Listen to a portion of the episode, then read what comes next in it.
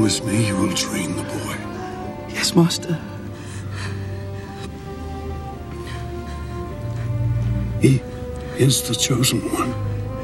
He will bring balance. Train him. What will happen to me now? Council have granted me permission to train you. You will be a Jedi. I promise. You were the chosen one! It was said that you would destroy the Sith, not join them! Bring balance to the Force, not leave it in darkness! And what of the boy? To Tatooine. To his family send him. I will take the child and watch over him.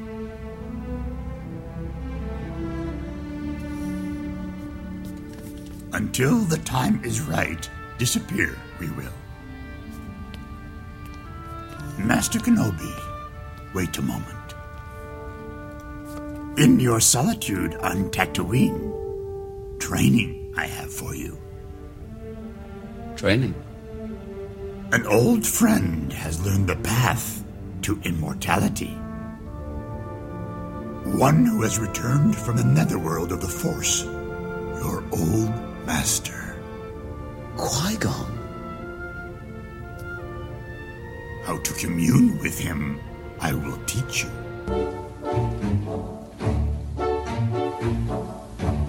Welcome everyone from across the universe to the Wampa's Lair podcast. Star Wars is for everyone, so pull up a chair, get comfortable, and join the conversation with your hosts, Carl Leclerc and Jason Hunt, here in the Wampa's Lair.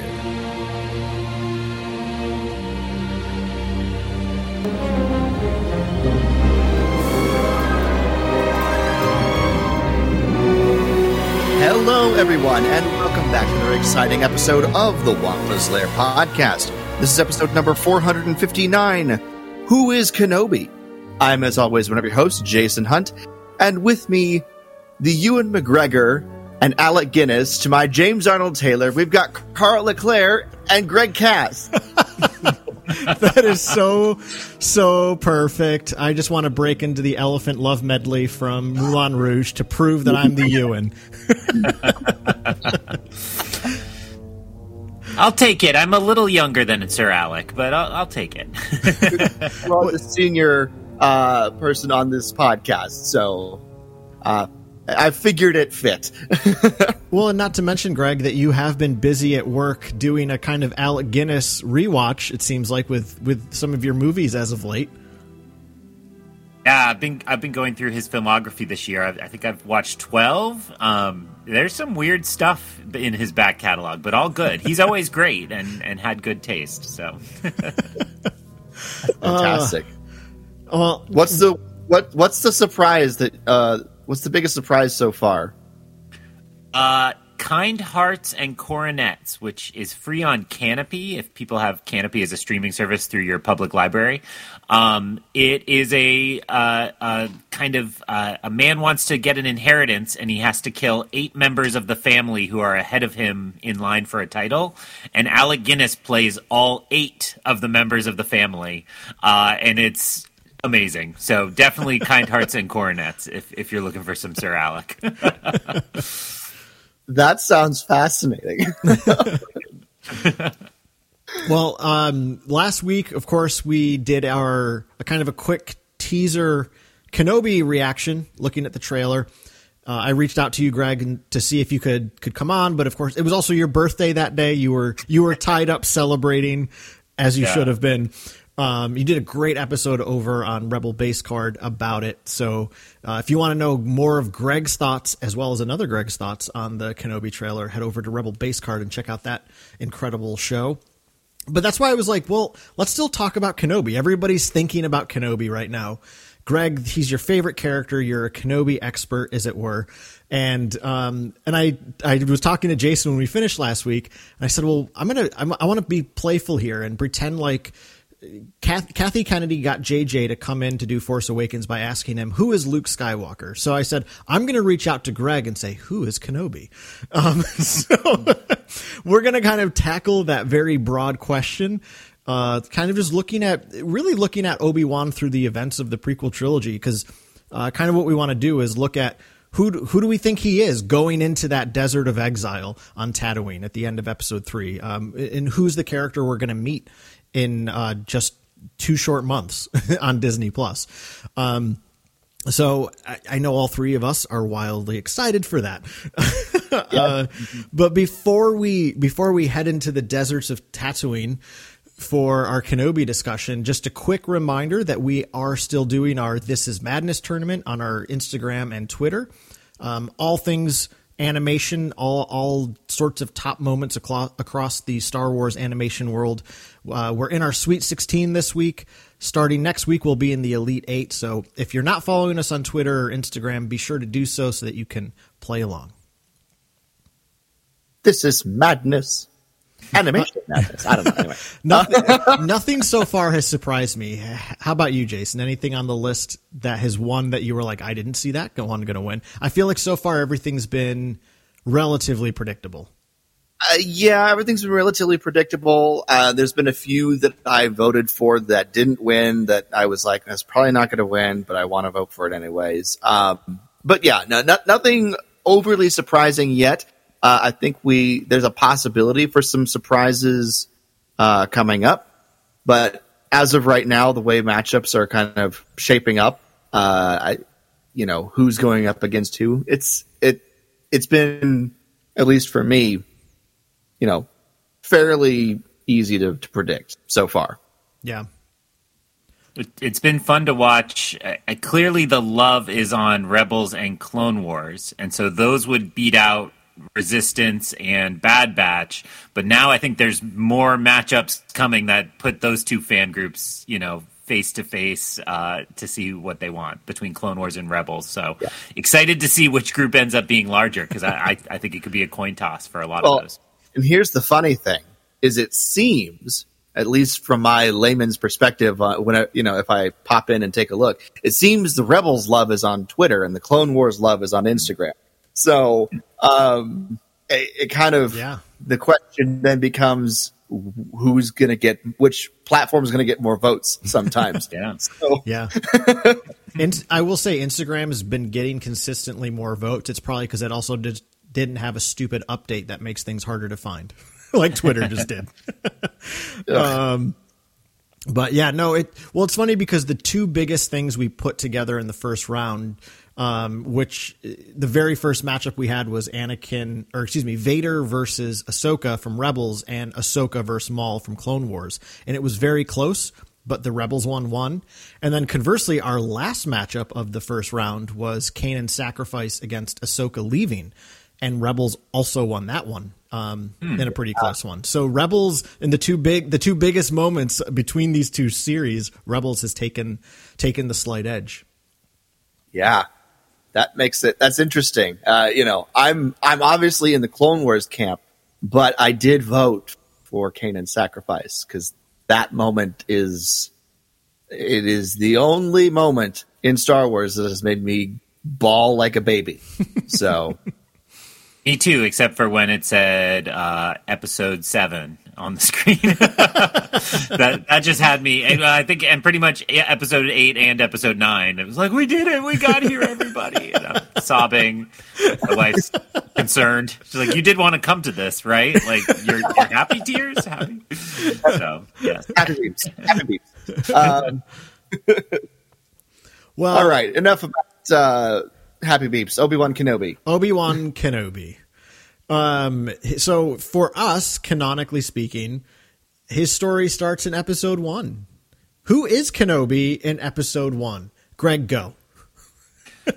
Oh man. Uh, it's so funny to me because I think if I'm being honest with myself, episode one Kenobi was when I fell in love with the character. So when, when you said this is kind of how we're going to approach it and this is what we're thinking about, I really tried to start to think about, well, why is that? Because I wasn't a Ewan McGregor fan before Episode One. I, I had maybe seen a thing or two, but but you know, I was a little young for Trainspotting and and some of his well-known uh, work at that point. Um, so what is it about Obi-Wan in Episode One? So I would say, starting at the very superficial level, I would just say he's a really cool character in that movie, right? I mean, doesn't have a lot to do in the middle of the film, but in the kind of first and third acts, especially in that final duel, he's just mind-blowingly cool. You know, the the jumping as the, the laser gate opens and then the full onslaught just blew me away. You know, sitting in that theater, it was like we'd never seen lightsaber fights like that. And here we have... Sure, we know old Ben, but to have him at the height of his powers and to see that, you know, displayed in this new and incredible way. I think if I'm starting with who is Obi-Wan Kenobi, he is a badass Jedi in that movie. Yeah, he is. He's definitely, you know, got the skills to, you know, to to be a Jedi Knight, which is, uh, you know, brought up in the movie too when when Anakin is being considered, you know. Qui-Gon basically says, I don't have anything else to teach him, you know, so he's he's good to be a Jedi Knight. And Yoda and the council's like, that's our choice, buddy. Um, but, uh, you know, by the end of it, obviously he is a Jedi Knight, uh, and he's got the, you know, the, the training and the skills to be that. He, he is, you know, a, the consummate, you know, knight, even though he doesn't have the title um, in Episode One. Um, one of the other interesting things I, I kind of picked up on from Episode One is he's a bit of a doubter, mm. uh, you know, particularly when it comes to unlikely people, you know, Jar Jar and Anakin in particular.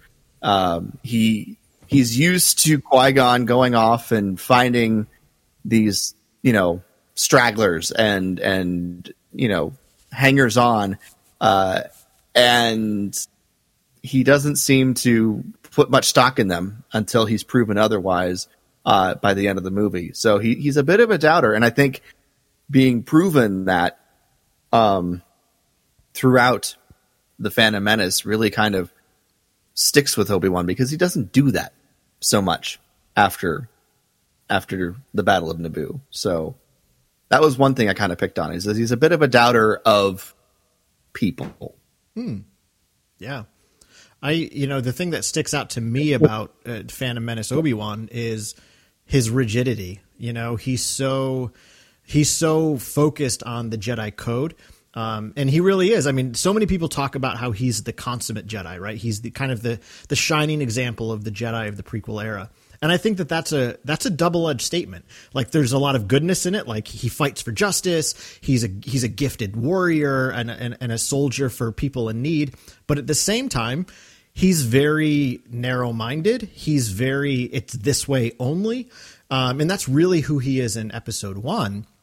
Um, and I think what really stands out to me about his character in that movie, to kind of go off a little bit of your point, Jason, this kind of this, this wariness of others when, you know, when they've picked up another pathetic life form, referring mm. to, to young Anakin. Um, something that is, uh, Jason, you know, you and I over the years have talked a lot about how good the Revenge of the Sith novel is, but the Episode One novel by Terry Brooks is also very good. Um, I mean, it's not Revenge of the Sith good, but it's very good. Um, and the moment when Anakin and Obi-Wan meet, on on the Naboo Star Cruiser after he's just fought Maul. In the movie, it makes it seem like Obi-Wan is kind of pleasant. He just kind of gives him a little smile, shakes his hand. But in the book, he finds Anakin super annoying. Like, he immediately dislikes Anakin.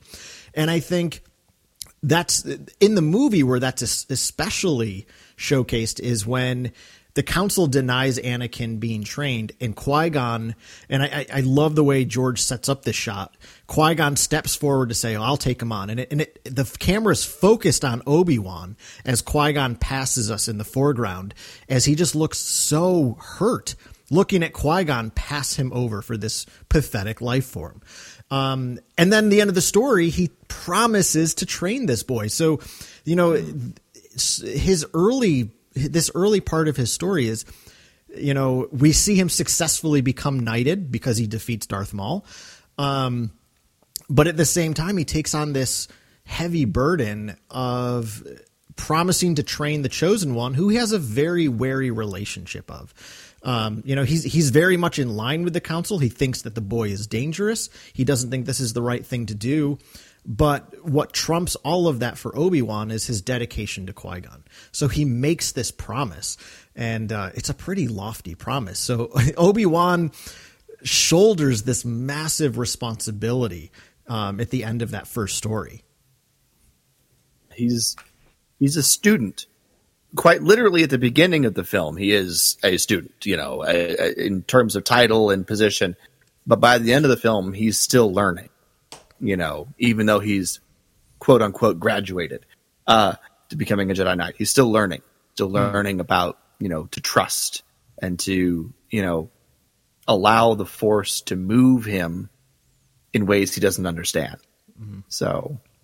Yeah, I, I would put two things into that conversation because um, because I agree there are a lot of moments in the film where Obi-Wan is the voice of kind of following the rules, following the code. And to me, kind of the first piece of that that's really interesting is where we, we meet Obi-Wan, right? He gets uh, – it's not the very first line of the film, but it's it's kind of the first main character to speak. And he says, I have a bad feeling about this, and is kind of scolded immediately and told, keep your mind on – focused on what on the here and now. Um, but Master Yoda said I should be mindful of the future. And – so much of where he goes in this movie is kind of bouncing between those two positions. Mm. I think Qui-Gon's, uh, you know, ascribing to the, the living Force means he's very much in the moment trying to sense things out beat by beat. Whereas Obi-Wan's preoccupation, I don't know if it's quite fair to say it's always on the future, but it's on the bigger picture, right? It's it's on what is what does this mean? What am I supposed to do? Who am I supposed to be?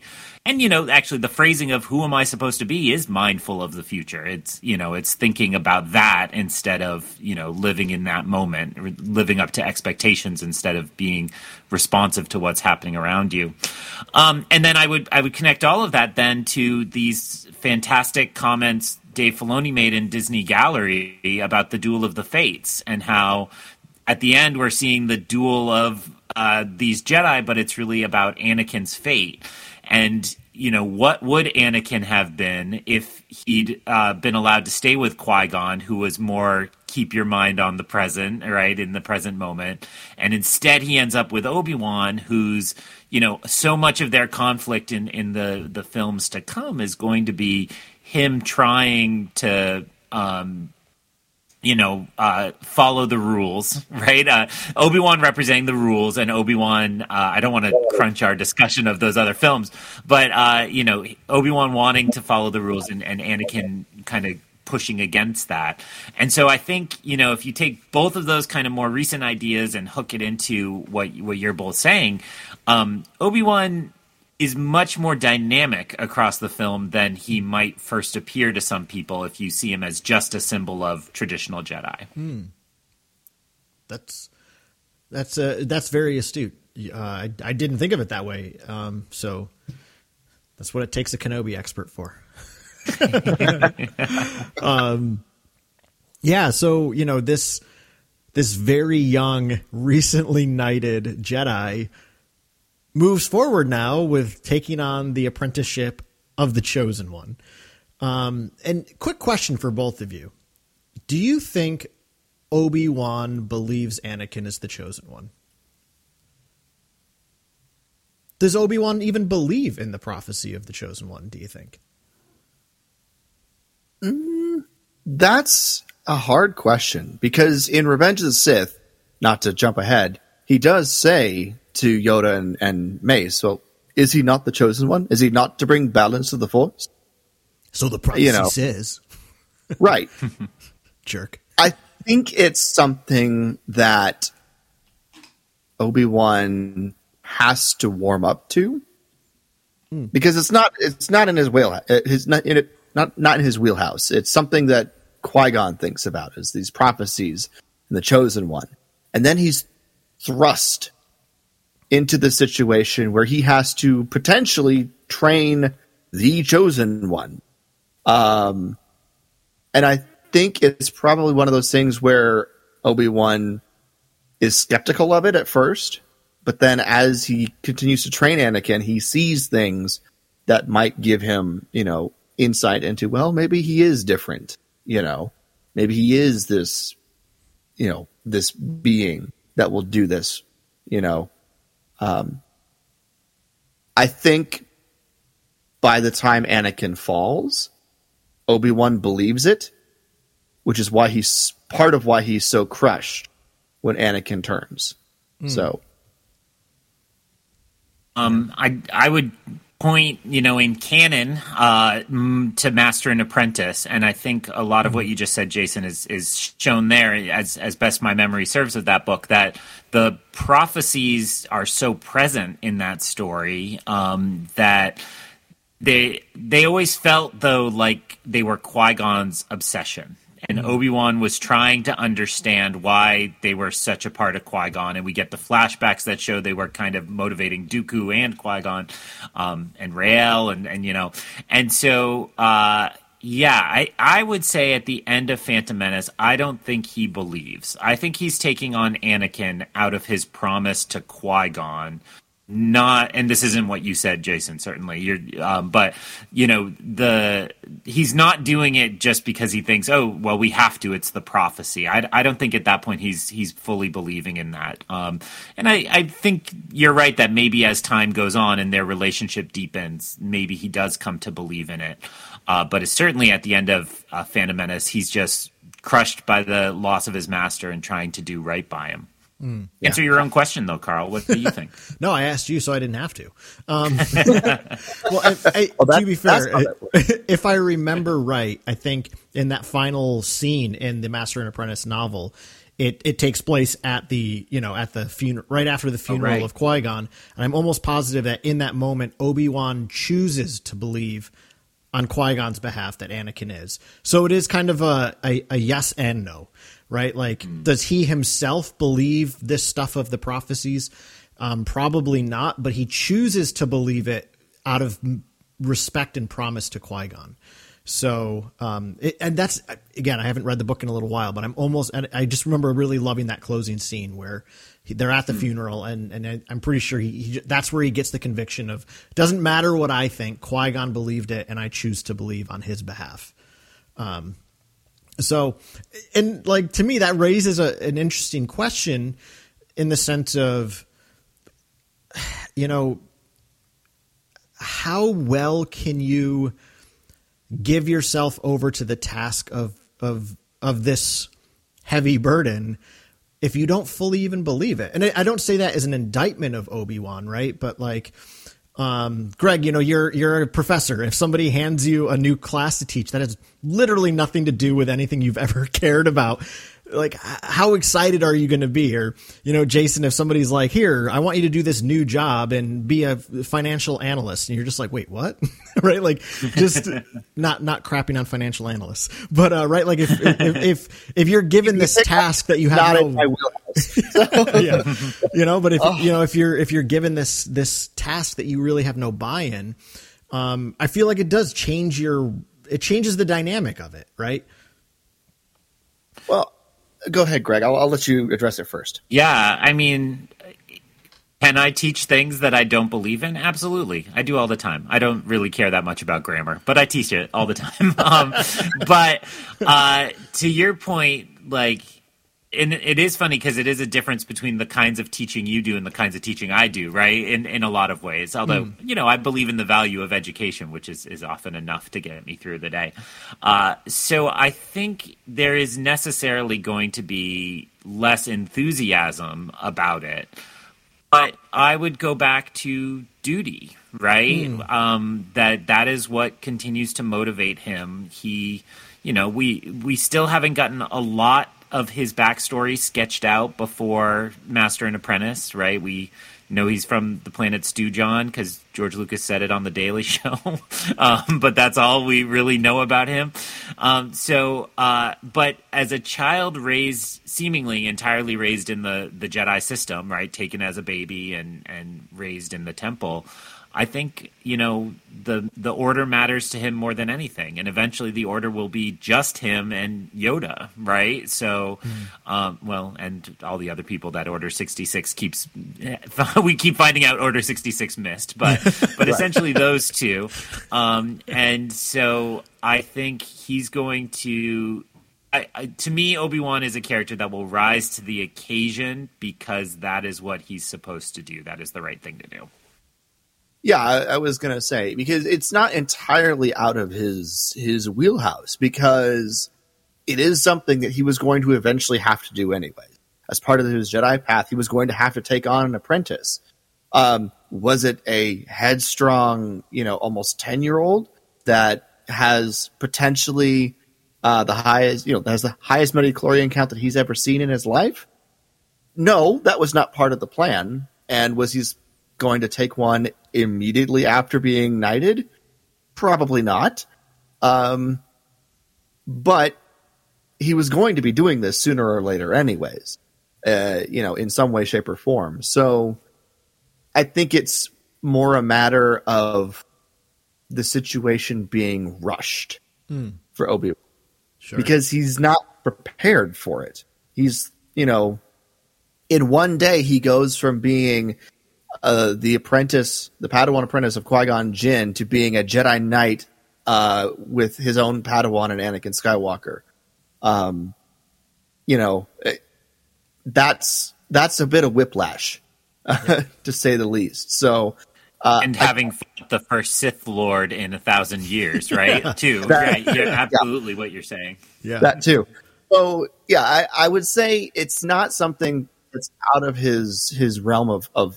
You know, thought process. Is not out of his realm of of, pot, of uh, potential skill and, and and stuff like that. But it is definitely rushed and definitely something that he didn't anticipate being thrust on him quite in this way, as something that he was not prepared for. Mm-hmm. Yeah. Well, then we go. So, I mean, we obviously know he wasn't quite ready for it, because when we meet him at the start of episode two, he has a mullet. You know, that's how not ready for this he was. You know, he just he really let himself go. Um, you know, his, his his robes might be nice and pressed, but what is going on with his hair? So they were at a border dispute on Ancion. They don't have time to yeah. get back to the barber droids. Give them no, a break.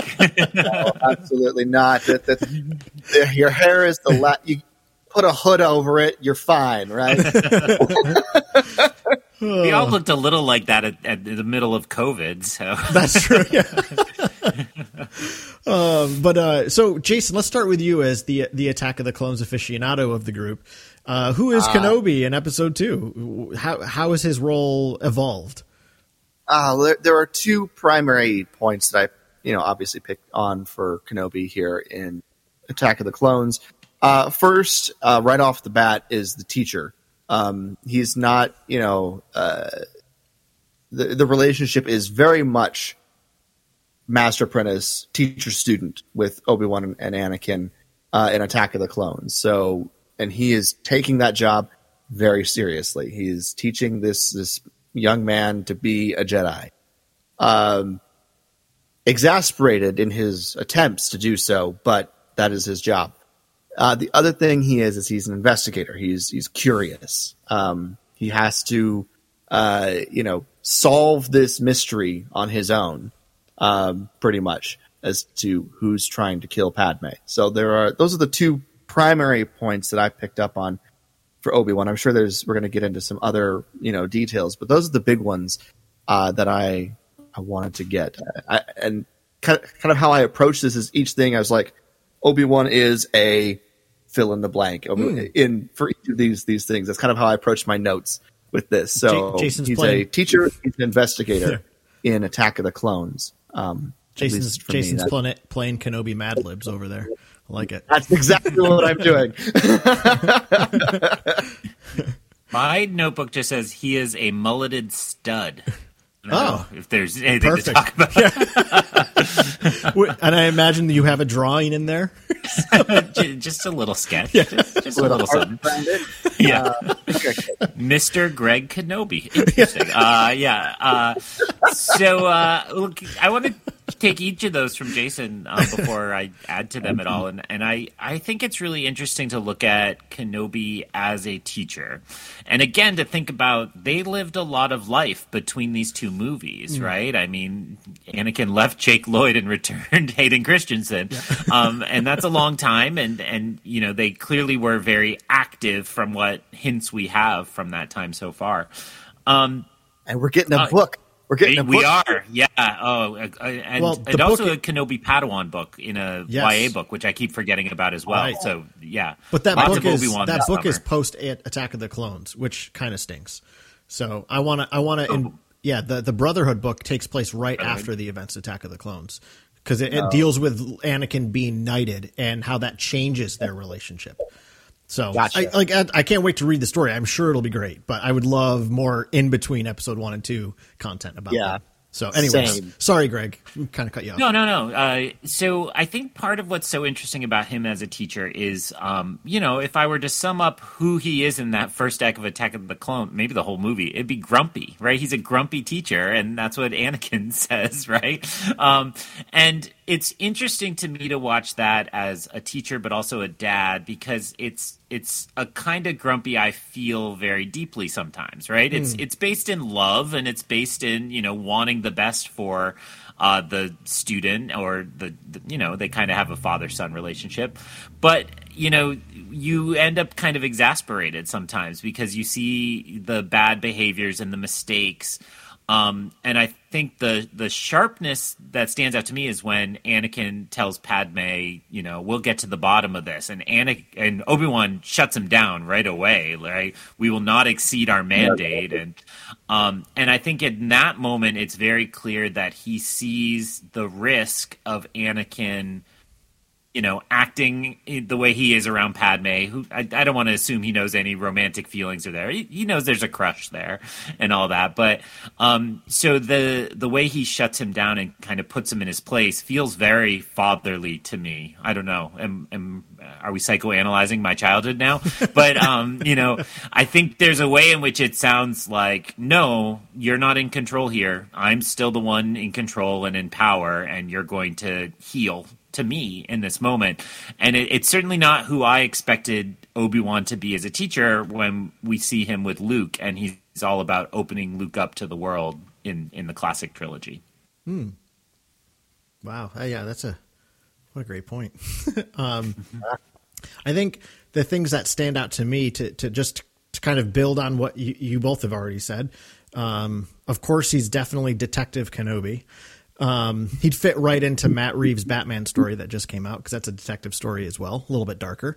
Um, but uh, just I, just a bit, from what I gather. Yeah, Obi-Wan would somehow not... more rain than Camino too. Yeah, I know. um, I think, uh, but to me, like I, he, the way he just gives himself over to that role of detective on his own. Um, you know, he kind of gets to be like. He kind of gets to have a solitary adventure. Um, and there's a, and I'm curious if you two would agree with this. Um, he almost seems to be a little more at ease on his own without Anakin at his side. And I don't know if that's maybe just because it's like, ugh, I don't have to keep this kid in line. I don't have to be an instructor right now. I just have to be on the mission here. Um, and I think, so part of me thinks he's, he's almost, I, I hesitate to say excited, but he's he so willingly throws himself into this role. I mean, first and foremost, because the council asks him, and, and he doesn't question the council. Um, but secondly, too, I think he understands that this mission is vital to this impending crisis that exists in the galaxy, in the Republic. Obi-Wan really loves the Republic. He loves democracy, as he's going to tell us. Um, and I think he really wants to... To, he's just, you know, he springs into action at, at the at even the imminent possibility that that could be in, in danger. Um, so that's that's one thing for sure that really stands out to me about him here is he he just really cares about preserving the the system. I mean, I don't I don't think I'm sure Obi-Wan, and we'll learn more about this, and we might talk about it when we get to Clone Wars, he's certainly aware that there are cracks and fissures and and brokenness to the to the system of the Republic and the Jedi Order, but he loves them. He wants to protect them. And I feel like that's what his mission is really about. Um, and the but the only other thing I kind of wanted to point out, and this is somewhat silly, but I think is also important, is his his encounter with Dexter, Dexter Jetster. Uh, I mean, it shows that he has a life outside of the of the the Jedi. You know, he has this buddy who runs a diner on Coruscant.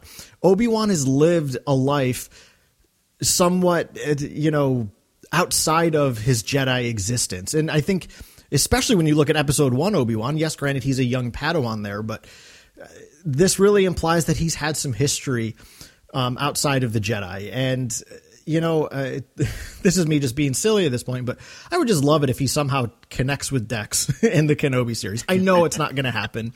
Um, and uh, I'm not, you know, I don't want this for fan services alone, but I think it's, it's interesting that the first person Obi-Wan goes to when the, the archives fail him is he just goes to a buddy that he trusts. You know, I think that tells us something about his character is, He he he's not so rigid as to think that only the Jedi have all the basis of knowledge. He he has come into encounters with others that he trusts. Uh, so so I do love that moment with him and Dex. I love Dex so much. I know uh, in the the Jude Watson books, uh, it was originally someone that uh, Qui-Gon had helped.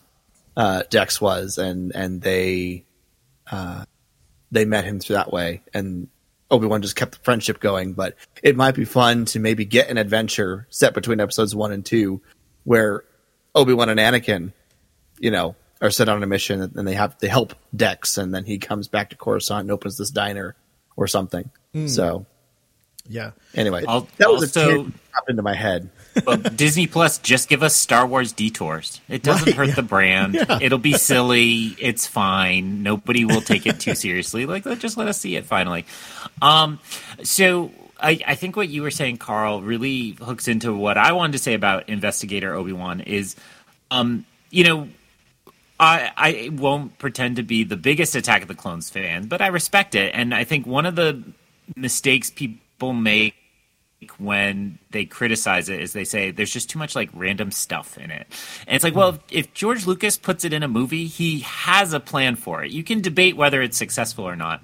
And so one of those scenes for me is uh, Obi-Wan in the classroom with Yoda and all the Padawans. Hmm. And I think when you're watching that for the first time, and especially if you're kind of cynical about Attack of the Clones, you're like, yeah, cutesy, whatever. Okay, the kid's got a lisp. How adorable. Um, but it's really weird because Obi-Wan just walks in the room and says like, oh, well, I'm looking for a planet that should be right here. But it's not. Every indication gives that it should be right here, and it's not. And it's really easy to write that off as a stupid scene. But to me, what it's demonstrating is the idea that there could possibly be a gap in the Jedi's knowledge is kind of outside of the realm of possibility mm. for Obi-Wan in such an extreme way. And again, I'd go back to what I said about episode one. You know, we don't think he's had a ton of experience outside the Order. It certainly shaped his his life. I, I, I totally agree with your point that Dexter shows us there's there's other kinds of authority in his life. But this is even after that, right? He's he's gone back to the temple with Dex's information, and he's like, it's just impossible. And you know, I think you know Jocasta the part of it's kind of reinforces that if an item yeah. is not in our record, if an item is not in our records, it does not exist. Yeah. And then I have to decide, well, who do I trust? You know, do I trust? And, and so this is still a Kenobi that doesn't think the Jedi could be fallible to the extent that they have a gap in the archives or that some Jedi would erase it, even though mm. it's a simple answer from, it's not Liam, right? Liam gets the shade. I forget who, what that Jedi, the Jedi who yeah. answers the question is. Um, I have a cousin named Liam, so it's always funny to me. I always want to say to him, Liam, the shade. uh, but I think it's really interesting in that moment that it is it, it's it's clunky if you forget to see it through the characters, right? I think the characters are acting in mm. character. It just feels silly to us who know all the answers already, especially on repeat viewing. So, um, and that's what motivates him. Like, then it becomes a problem. Now there is actually something that the Jedi don't know about and somebody erased it. I'm going to be driven on this detective story by making sure we figure out what the heck is going on here, because it is a major threat to the Republic and the Jedi. Yeah. That, what a, yeah, what a great observation about approaching yeah. this kind of in a more P O V lens. Um, mm. uh, oh, oh yeah. And what's the uh, what's the Mace Windu line? Or, or it's Yoda too, where they're having the conversation, and it's it's saying that the Jedi um, are too sure of themselves. Is yeah. that what it is? Even uh, the older, more experienced uh, ones. Uh, yes, uh, yeah. that, that's the exact moment I was thinking of. Yeah. And, yeah, and that, uh, to me, is always read as a line like, yo, Kenobi, you also jumped out a window, right? Like, right. Obi-Wan says, well, his abilities have made him, well, arrogant. Yes, a flaw, flaw far more common among Jedi, even yeah. the older, more experienced ones. And Yoda gives him that look, kind of like you just said, like, you just jumped out a window. Um, so and he'll go by himself into Geonosis at the end of the movie, right? Yeah. Like, um, and so he, he has that arrogance and will keep trying to fight Dooku even when Anakin ne- gets knocked down. I, and then, you know, he ends the movie just laying there with a cut on his leg for like half the fight. But yeah. we, we'll skip that part because that's the part I, I'm not too proud of my boy about. I real quick, though, just since we brought that scene up, I was just think as, as you were talking, Um, you know, that scene where he he has that conversation with Obi-Wan about the, the arrogance of the Jedi. That scene ends with Mace Windu saying, though, remember, if the prophecy is true, your apprentice is the only one who can bring the Force back into balance, which that line is somewhat clunky and yet kind of important to serving Obi-Wan's story point of, hey, remember your responsibility. It's a big one, right? Like, so it kind of makes me want to even more so double down on, on this reality that just getting away on something else where he's not with the chosen one is probably like a breath mm. of fresh air for him. Um, so, you know, yeah. that line is, I mean, again, it's, it's to me that the first evidence of Mace Windu's just for whatever reason, extreme depredation about Anakin, um, trepidation, excuse me. Um, and you know, here he is just reminding Obi-Wan of this massive weight on his shoulders. So, Um, hey, hope you had a nice time at your friend's diner. Don't forget the fate of the galaxies on your hands. yeah, right. yeah. Drinking Jawa juice. Yeah. You think you're real cool? um, uh, Texas Four Arms can't keep a lid on Anakin. Come on. so, so, um, oh, so t- yeah. wait. So two quick moments from Attack of the Clones I don't want to miss. Mm. Um, the quicker of the two is actually the second one, but it's when Padme falls out of the side of the gunship and Obi-Wan sees Anakin losing it and kind of completely out of control. I just point that Obi-Wan's only language to talk to Anakin is through duty, right? Mm. So again, if it was duty that kept him motivated in the episode one, it remains here. And what would Padme do if she were in your position? And finally he breaks through to Anakin. She would do her duty. And they, they get through that moment. And then I, I don't think we should leave Attack of the Clones. I don't know if that was what you're trying to do, Carl, but uh, without talking about the interrogation scene mm. as well, right? Oh, yeah. Because that's a really interesting Obi-Wan moment where he's, you know, again, he's trying to sniff out this threat, and he's told a version of the truth, a, you know, a slightly warped perspective of it. Um, so when we think about that scene and how he's kind of, you know, he clearly goes back and shares that information because they're all looking for the Sith Lord in the start of Revenge of the Sith. But it's really interesting to get that give and take with Obi-Wan and Dooku. And to me, a kind of real possibility that Dooku is won over by, or sorry, that Obi-Wan is won over by Dooku's charms. Not like to go become a Sith Lord, but to believe this version of events that Dooku's presented. Hmm.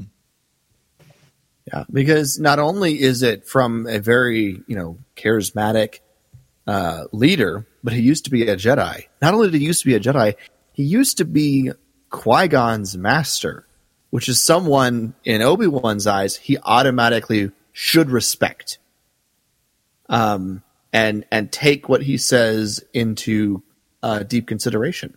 But in this instance, he doesn't. Hmm. He hmm. doesn't really. I mean, I think it gnaws at the back of his mind for the next three years. Um, but he doesn't really give it the kind of deep consideration hmm. that, uh, you know, one might expect, you know. And, you know, Dooku walks in, and the first thing Obi-Wan says is, traitor. But the question is, that I have, is he saying that Dooku's a traitor to the Republic or a traitor to the Jedi? Because he left. Mm. Because, as we have stated, duty drives Obi-Wan. Dooku, in his eyes, abandoned his duty. Mm. Yeah, I, I, I'm going to tackle this with... with... It's something else I think I, worth mentioning, even though it's a deleted scene, but it's a very good deleted scene from Attack of the Clones. Um, when he's in the the uh, in the library staring at that bust of Count Dooku, right? He's one of the Lost twenty. And in the deleted scene, Jocasta Nu comes up and says, you know, oh, he became – Obi-Wan says, why did he leave? And she's like, well, I think he ultimately just became disillusioned and just walked away. And Obi-Wan goes, I don't understand. So kind of to your point, Greg, right? Like he just, he doesn't understand, like he can't fathom the thought of walking away from the Jedi. Like it just, it doesn't cross his mind. Um, so to your point, Jason, with that question, I feel like he's saying traitor to the Republic, because at this point, he just knows Dooku is leading a separatist movement. He doesn't know he's a Sith. He doesn't know he has an allegiance with a Sith Lord named Darth Sidious.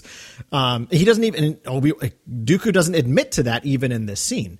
Um, he just says they're in control of it. He doesn't say I'm his apprentice. um, so I think from that point of view, Dooku is a traitor to the Republic. He's, he's creating this, this disruption of, of this beautiful system in Obi-Wan's eyes. Um, but as far as him being a traitor to the Jedi, Obi-Wan, like, he's not a traitor. He just doesn't understand. It doesn't compute, right? Like that doesn't make any sense to him. I, and I love that little deleted scene. I mean, you can find it anywhere on YouTube. It's on the D V Ds. It's on Disney Plus, but it's a great little deleted scene that shows just how ingrained of a Jedi Obi-Wan is, right? That the, the thought of anyone walking away makes no sense to him, which is probably why he always doubles down throughout Clone Wars, which we'll hop into here shortly. Whenever there's moments of Anakin hinting at that, like he's got a relationship with Padme, maybe he'll leave. This idea of Anakin leaving, it's just like, no, no, you can't do that. Like that just Jedi don't do that um, type of a thing. So, um, I just want to echo what you say, and, and I have always read Ewan's performance in the interrogation scene is he's saying the words that he should be saying, but he doesn't look like he fully believes them. Qui-Gon Jinn would never join you. Uh, maybe he would, right? Like, um, and, you know, uh, I don't believe you. I kind of believe you a little bit, right? Like, I think he's really struggling in that moment, and... You know, and, and then when it comes down to the end of the movie, he's so involved in the action. There's there's kind of no time to, to think more about those. And it's about stopping Dooku, not killing Dooku, right, but stopping him to prevent the war from ex- escalating. Um, and so it's not really uh, until the very end. Um, and I, sorry, I, I don't watch Attack of the Clones as much as you two, but it is Obi-Wan who says it would not have been a victory without the clones. Yeah. And then Yoda corrects him and right. says, victory, victory. I'm not going to do the voice, but, uh, not victory. The shroud of the dark side has fallen. And, and I, the Clone War has. You just got to let it bleed so- out, Greg. When Jason starts, you can't let you just can't stop it. But I, I really think that that's a revelation to Obi-Wan even there. Mm. Like he still is like, nope, Republic's standing, we won, and it's like, oh no, it's it's going on to a dark place, just as Yoda slash Jason reminded us. So. Yeah. uh, well, I, Clone Wars, I think, is through some of the biggest. Uh, wrenches, maybe that's the wrong expression, but threw some of the biggest curveballs into the Kenobi. Oh, they're called spanners. Spanners Excuse, in Star you. Wars. Thank you. The advanced ones are the hydro spanners. Right. You know, because we know those fall on Han's head all the time. So, um, but so I'll, I'll just start this. Um, and uh, then you two, please come in. Uh, I, You know, Jason, we were talking about this a couple of weeks ago, and we had Emily on talking about kind of the advantage of some of what the animated shows have done for the rest of the saga. And, and all of us talked about how one of the greatest things Clone Wars did was actually give us evidence of the brotherly relationship of Anakin and Obi-Wan, because that does not exist in episodes two and three, barely in episode three. Like, it's a little bit there in the beginning. But Clone Wars really gives us this sense that these two um, have become brothers in a sense. And I think it is unique that it happens in the context of a war, right? Like, I mean, I've never been in war, and God forbid I ever have to be in war. Um, but, you know, countless soldiers throughout the test of time have talked about this brotherly bond that exists among soldiers on the battlefield. I almost wonder if the bond between Anakin and Obi-Wan would have been what it was had it not been for the Clone Wars. Um, you know, not to say that they couldn't have become friends, but um, I mean, the relationship that they form on the battlefield is is a very unique one that I don't think many Jedi were were uh, creating before before that time period. Um, so I think, you know, th- that's the biggest thing that stands out to me in Clone Wars is just that, that the, the, the solidity of that relationship. Yeah. You know, I, I, I do think that Anakin and Obi-Wan, uh, probably would have, you know, become pretty good friends without the war. Um, largely because Obi-Wan is probably the only one that has any sort of idea what being the chosen one might mean to Anakin, uh, because that kind of isolates Anakin from others. Uh, so I think the two of them might have stayed close just because of that, if the war hadn't happened. However, because the war happened, it's, it created like this, this almost like band of brothers, you know, relationship with the two of them. Uh, and, uh, you know, very, very quickly from, Uh, what we can tell. Uh, I know, you know, at least early on in the war, Obi-Wan is still trying to, you know, kind of pull back from being too much of a teacher still.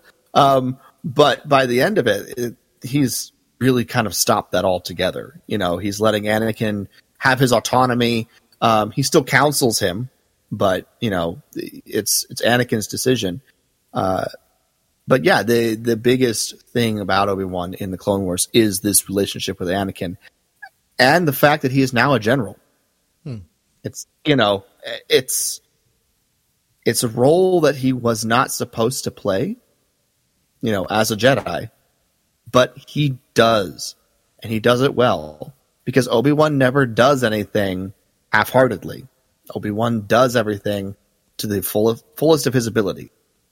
And now he's a general, mm-hmm. and he's very good at it, tactically speaking, and just martially as well. So, which I think concerns him at times, but uh, it's something that he doesn't, you know, it, it's it's what his duty is right now, mm-hmm. is to be this.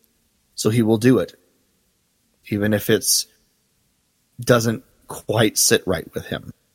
So um there's a lot there to chew on. Thanks thanks for those comments, Jason. um I think where I was immediately drawn is um I am the weirdo who really likes the Clone Wars movie. Like, I would watch that more than some other ones.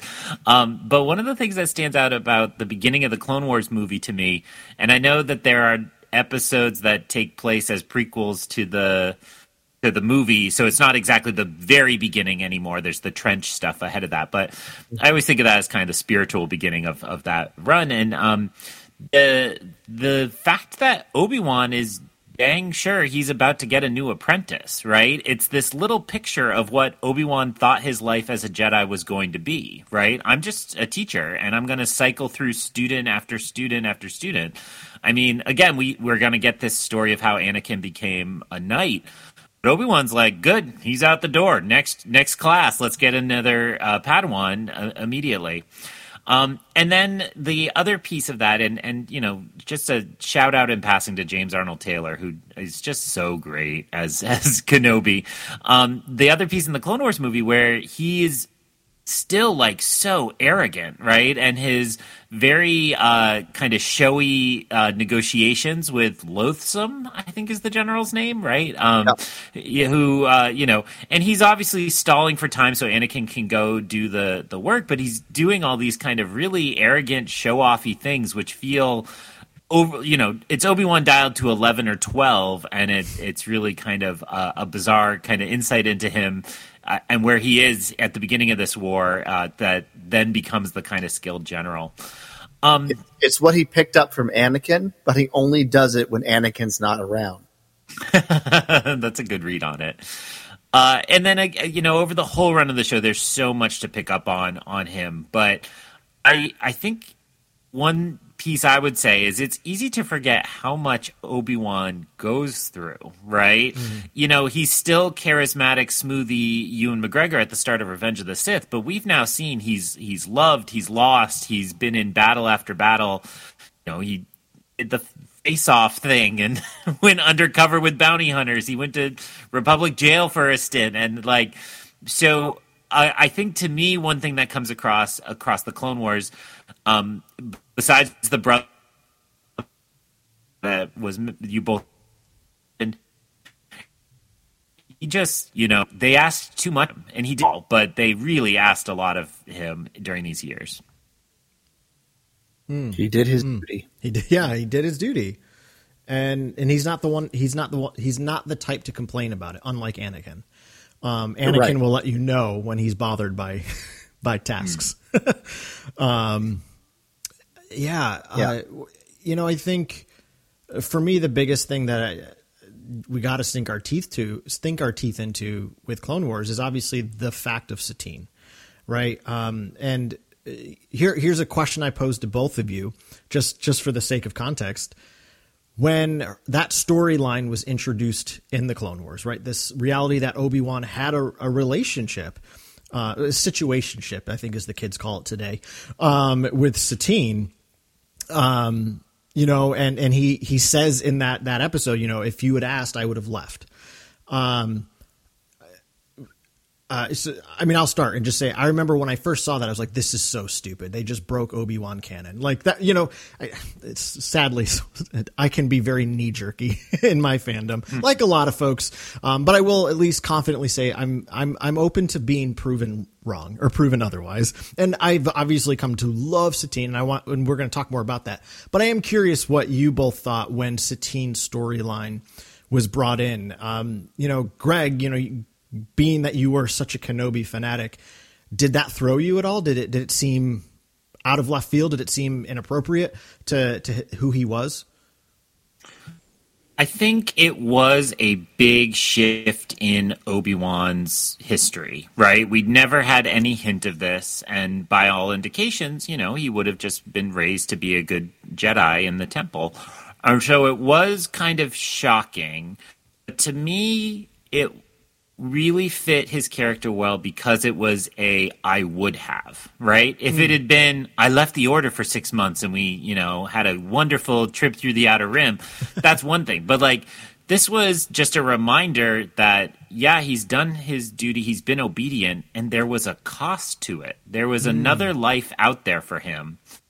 And one of the first things it, it made me think about at the time, and, and probably where what I've thought about the most in regards to that, I mean, even before we knew that he witnessed Satine's death and was somewhat responsible, quote unquote, for her death, meaning that set up the circumstances by wronging Maul and all that, not literally cutting her up or anything.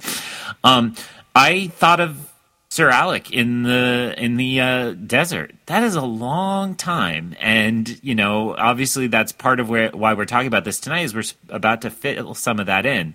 But you're thinking about seventeen years in the desert, and you had a love. You had a life you could have built, right? You you walked away from that to do your duty, and now you're given the most kind of solitary, isolated outpost of that duty. And while I'm sure he's very committed to it, like how could you not spend that time wishing it had all worked out with the cute blonde lady from Mandalore, right? Like... Yeah, it it was surprising that they went there, but it didn't feel wrong to me. Mm. Uh, and the reason why I brought it up earlier, uh, I brought these up earlier, it's the Jude Watson Jedi Apprentice books mm. that I devoured right after The Phantom Menace came out as a kid. Um, in those books, Obi-Wan leaves the Order for about six months to join a uh, a group of freedom fighters, of, of young adult freedom fighters on a planet uh, against the instructions of Qui-Gon. Mm. Um, and Qui-Gon has to come back later and rescue him, um, get him out of the situation, and, and Obi-Wan returns to the Order after that. Um, so, quick, honestly, Jason, really quick, just a quick question: are those, do those books are they meant to? Do they all take place prior to Episode One, or are they post Episode One? Yeah, prior. Oh, yeah, obviously, yeah. Otherwise, he'd be with Anakin. Yes, good point. Sorry, yeah. Stupid question, Carl. Yeah. Oh, the, the the series then pro- progresses into Obi-Wan and Anakin stories Got afterwards. It. Okay. Um, okay. But uh, yeah, no, the uh, so that was that kind of floated up in the back of my mind when the you know the reveal that he had had this relationship with Satine first came up. So it wasn't something that you know, yeah, it's not canon, the the Jude Watson Jedi Apprentice books. But it's still a formative part of my understanding of an early Obi-Wan Kenobi. Mm. So um, that kind of sat in the back of my head still. So that was, it wasn't um, unusual. It was kind of like, I feel like the Clone Wars is nod at those books in a way, mm. I think. Yeah. So, um, so it didn't seem wrong to me, but it was a little surprising that they actually flat out went there. So... Um, but it worked. It worked really, really well. Yeah, that's, uh, it, it makes me want to kind of just check those books out just for fun. Um, uh, you know, they're, they're, they're easy reads, but there's a lot of good stuff in them. Yeah. It's, so. I mean, sounds like it. Um, yeah. And then, you know, I, I don't have much to add because I think Greg, uh, what you said, especially was, was so poignant about the story of Satine is really about showing what Obi-Wan gave up, you know, the cost of being a Jedi. Um, it's easy to be something your whole life if that's all you've ever known and all you've ever experienced. Um, but there's when you, when you, you know, when there's a cost to it, um, it, it also makes it that much more special. Um, and I think, I think it's worth noting though, that the, the exchange in that episode of Clone Wars, when he says, you know, if you had asked, I would have left the Jedi Order. Clearly, Satine never asked that of him because I think she understood that that was his place. Um, and, and in all the right ways, right? Like she understood that his life, his life was best served by being a Jedi, not being with her. Um, and in, yeah. in this respect, she is just like Obi-Wan in the mm. duty aspect. No wonder they are yeah. the same person when it comes to duty. They they are duty first to with Obi-Wan. It's for the Jedi. With Satine, it was to Mandalore. So yeah, she would have never asked the question. Yeah, and that's and that she has to live with that too, because they could have had something. So it's not only did Obi-Wan have to live with that the possibility, but she did too. Yeah, because if you asked the question, everything would have changed for the two of them. Mm-hmm. Put it another way, but just agree with Jason, you know, what made her perfect for Obi-Wan is that she wouldn't ask. Mm-hmm. Right? Ugh. Yeah. Yeah. Ugh. Yeah. And, um, wow.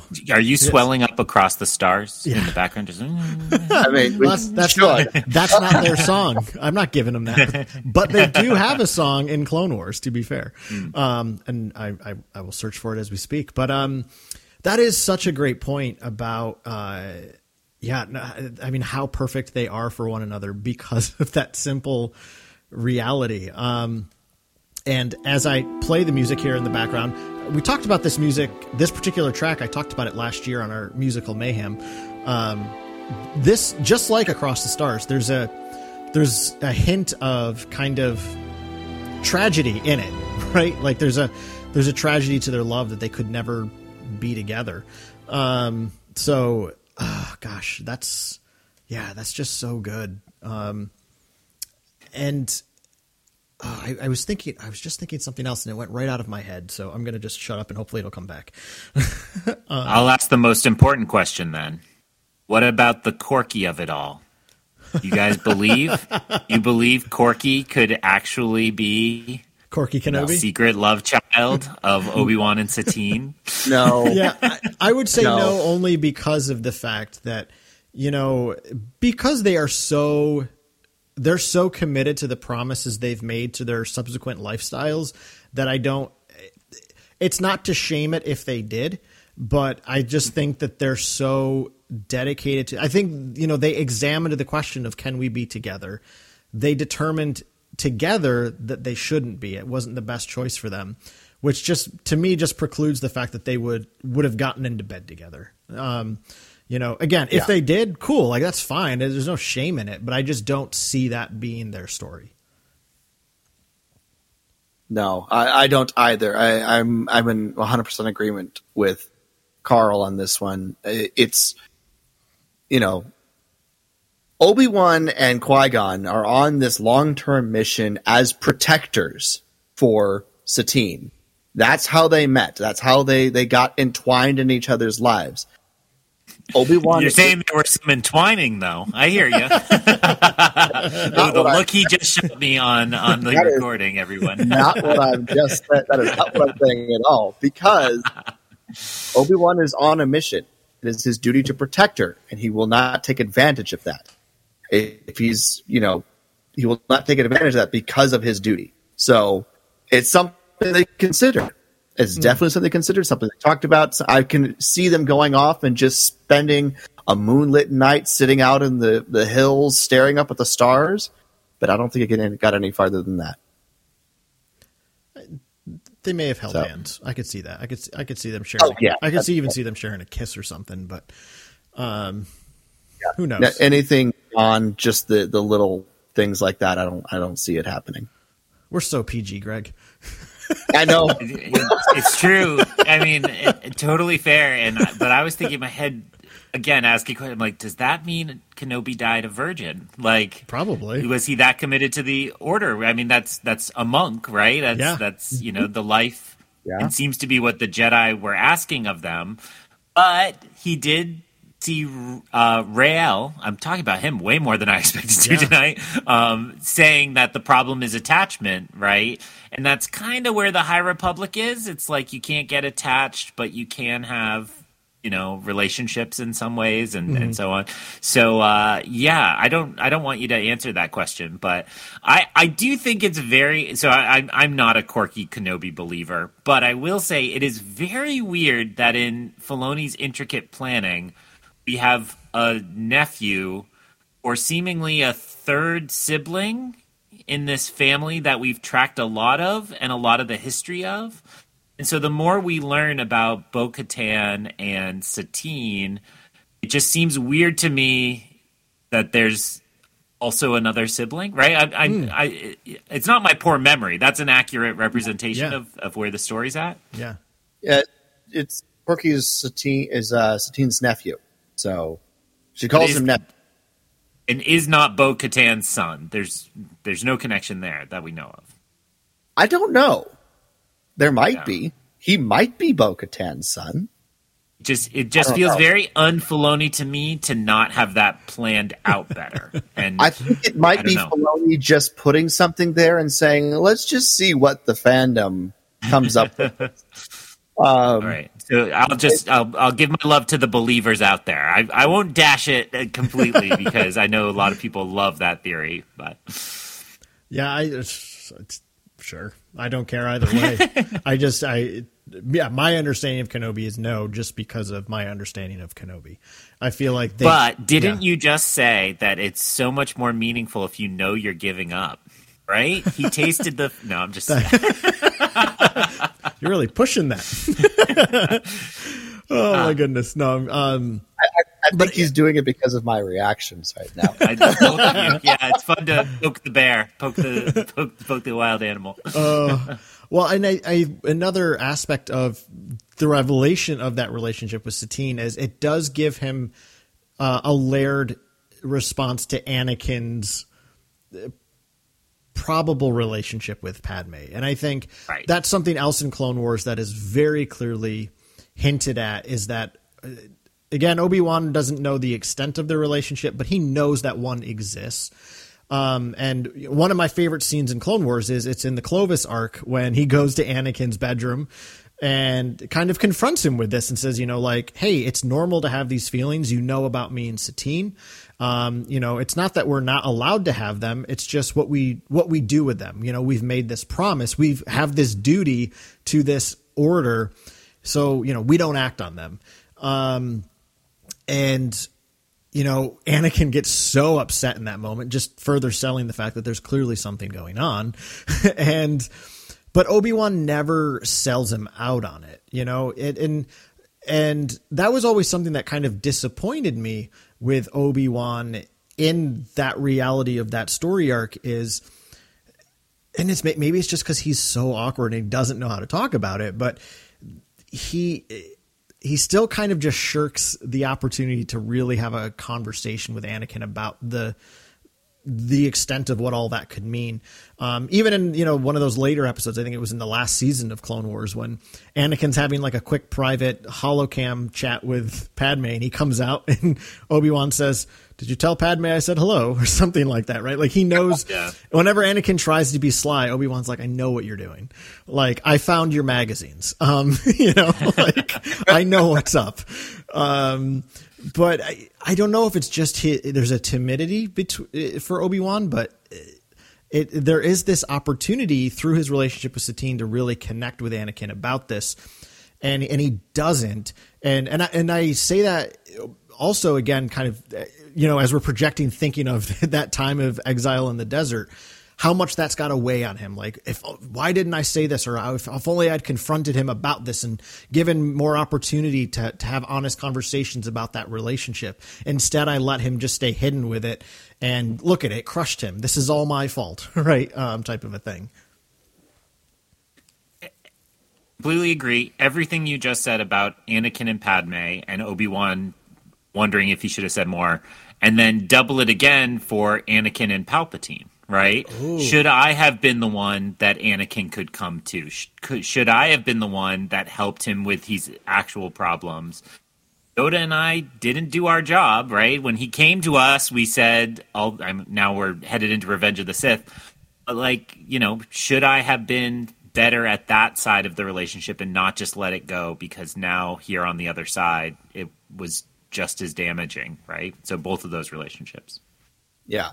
I think... My my read on the situation uh, from Obi-Wan's perspective is the reason why he doesn't push it with Anakin and Padme. Um, and I think I think he has a conversation somewhere in the Clone Wars to this extent, is that Anakin is very much alone as the chosen one. And Padme is good for him. Mm. You know, She she helps ground him. Uh, she can reach him in ways that Obi-Wan can't.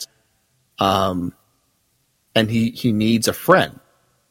I think Obi-Wan success, suspects fully how far they're going. I think I would not be surprised if Obi-Wan suspected they were married very early on. But he doesn't bring it up. Um, because it's they're they're in a war. Let Anakin have some happiness, you know. And if he asks too many questions, if he pushes the issue, then he will be forced to. If Anakin admits anything to his suspicions, he'll be forced to take it to the council. Mm-hmm. And Obi-Wan doesn't want to do that to Anakin, and so he won't ask and he won't push it, so that he doesn't have to do that duty. That's my read on the situation.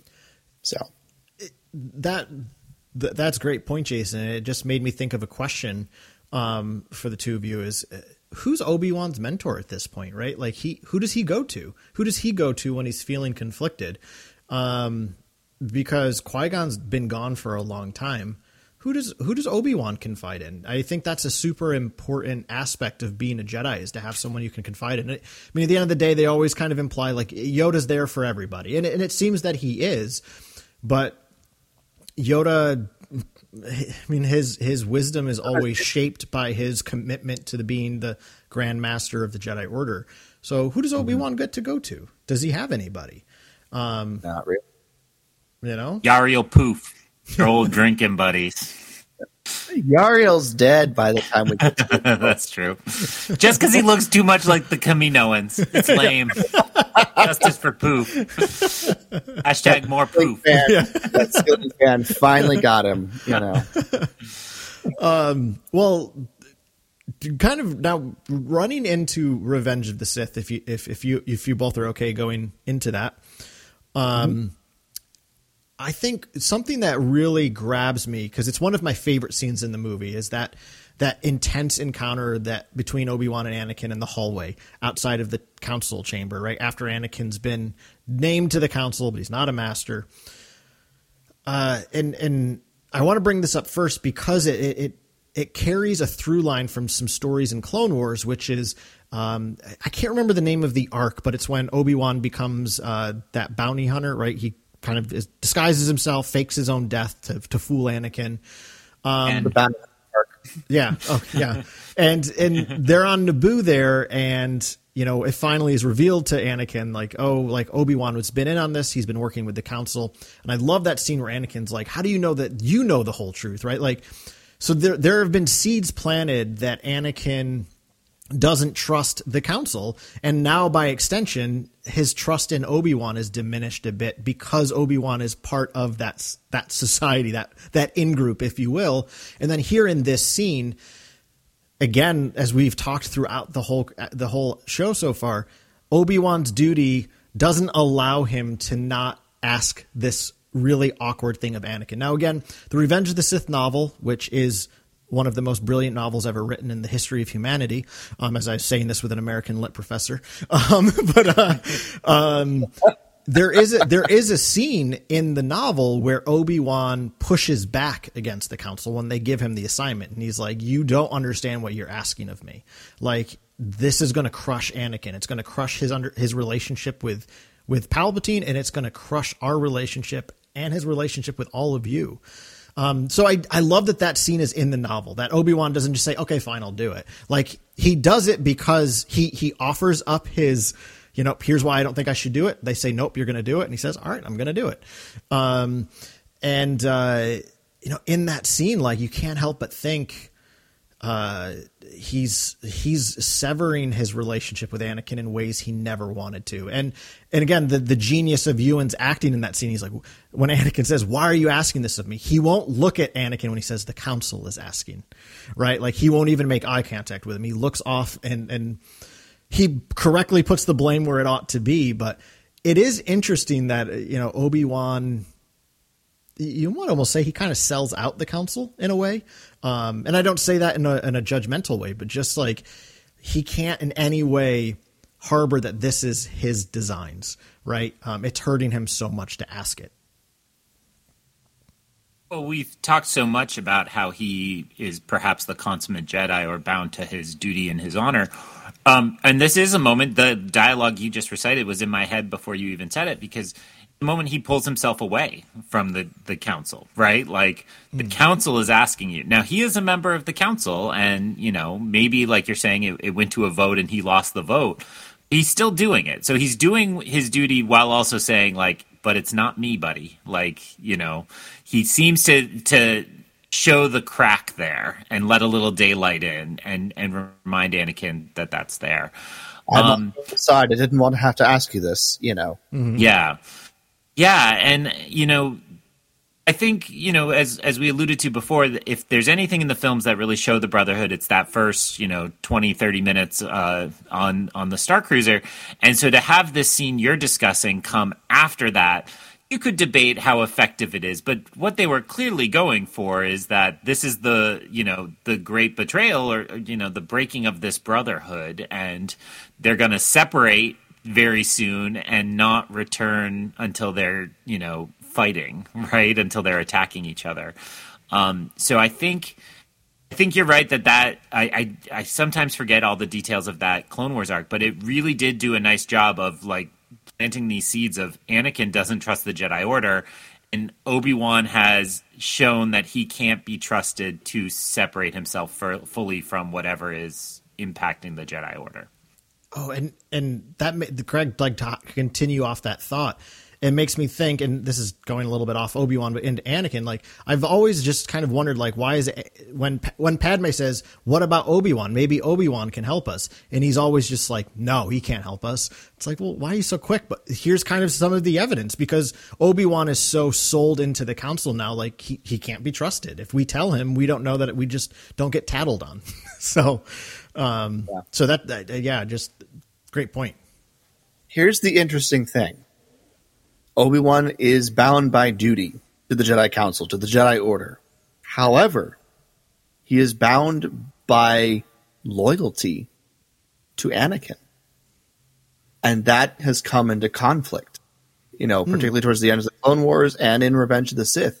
Um, and it's why at the end on Mustafar, when Anakin will not, you know, come back from the, the darkness, that Obi-Wan is just broken because everything he was devoted for is gone. Yeah. Everything. And why he immediately jumps in to devoting himself to protecting Luke and to watch over Luke. Because, you know, we, we see that, you know, there is a, a crack in Obi-Wan's facade in Revenge of the Sith. Because the Jedi Order, the Council, and Anakin are starting to go separate ways.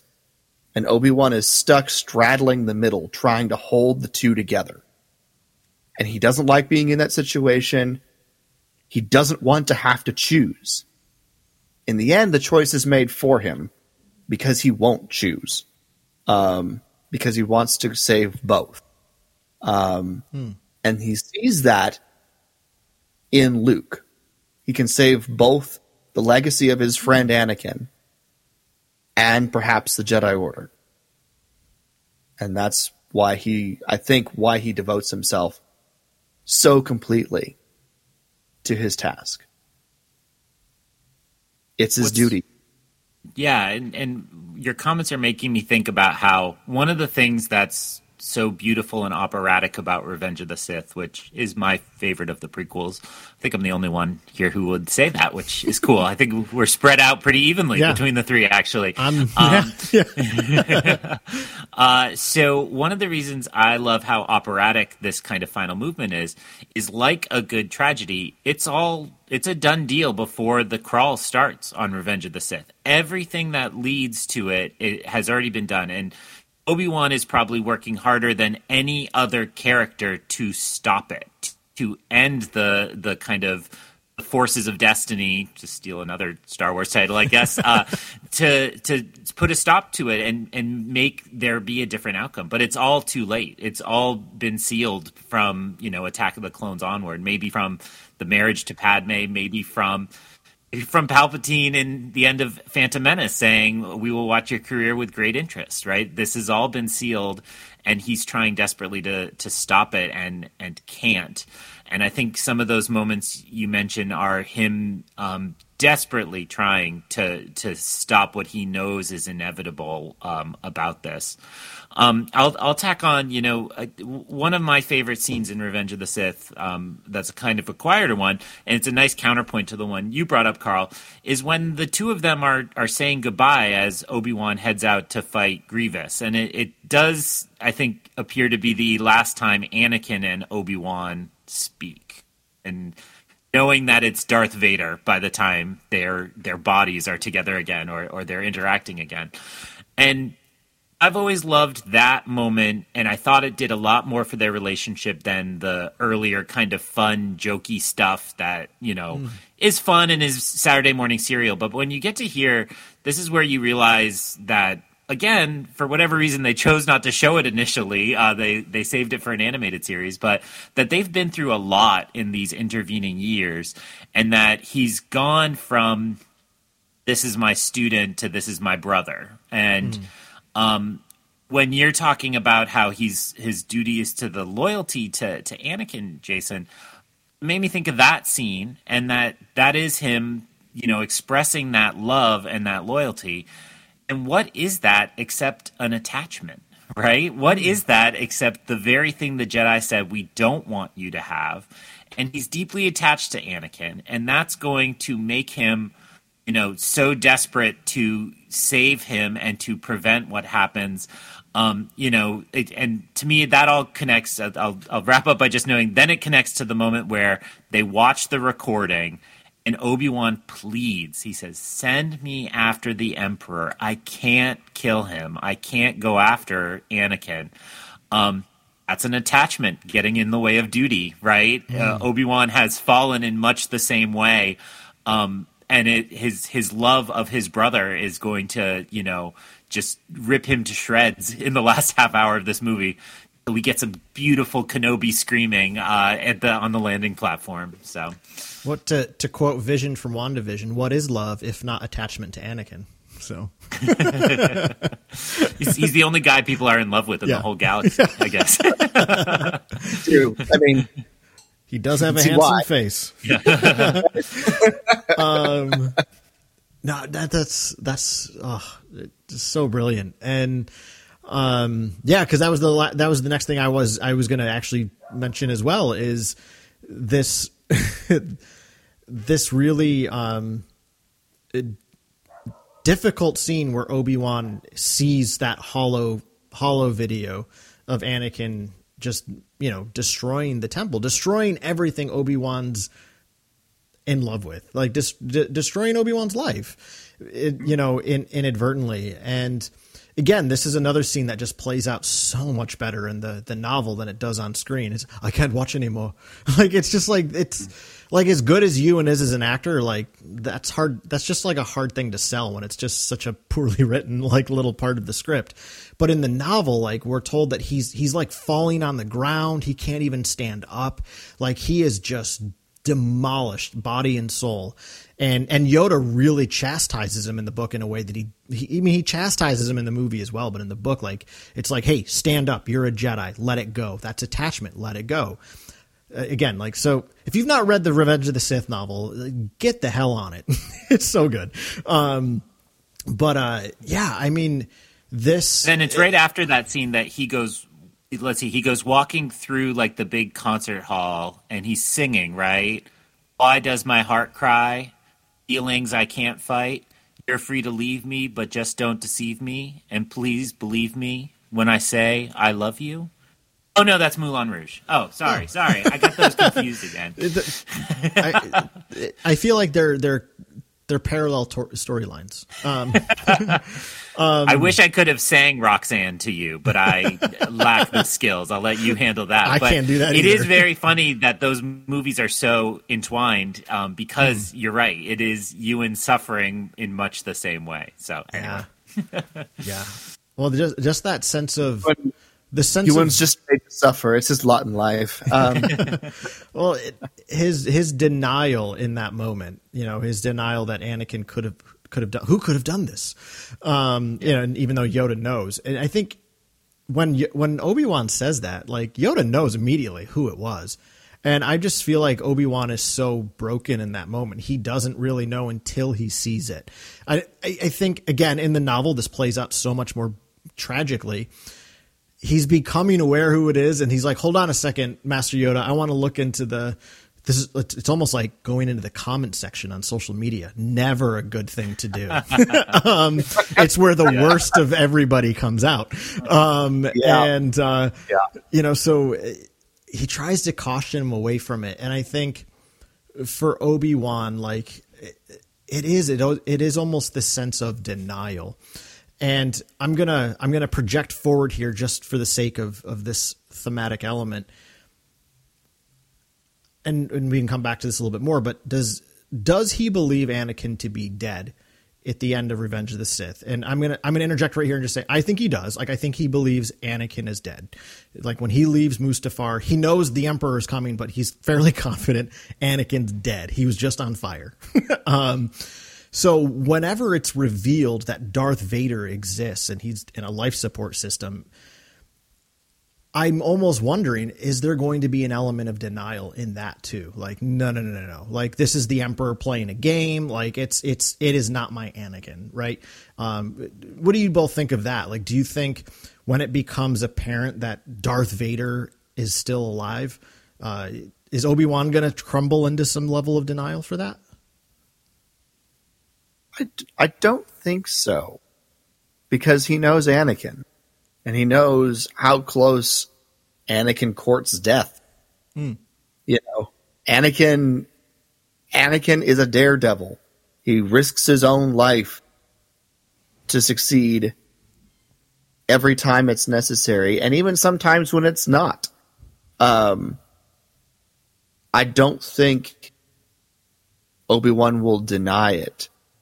I think he might have a hard time accepting it, but I don't think the denial that, you know, that Anakin survived or what used to be Anakin survived, um, would be something that would, would, uh, linger over him. So.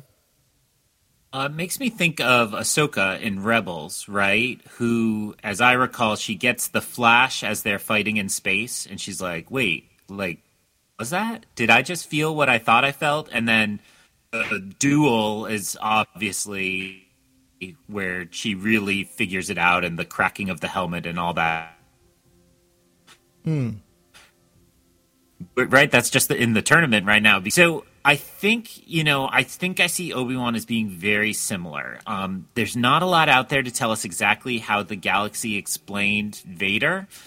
I... It makes me think of, you know, people after A New Hope in the real world who said, like, is it, is he a robot? Is he a human? Like, we're not entirely sure. I could see that being the true in the galaxy. Like, we don't know what this guy is or who he is.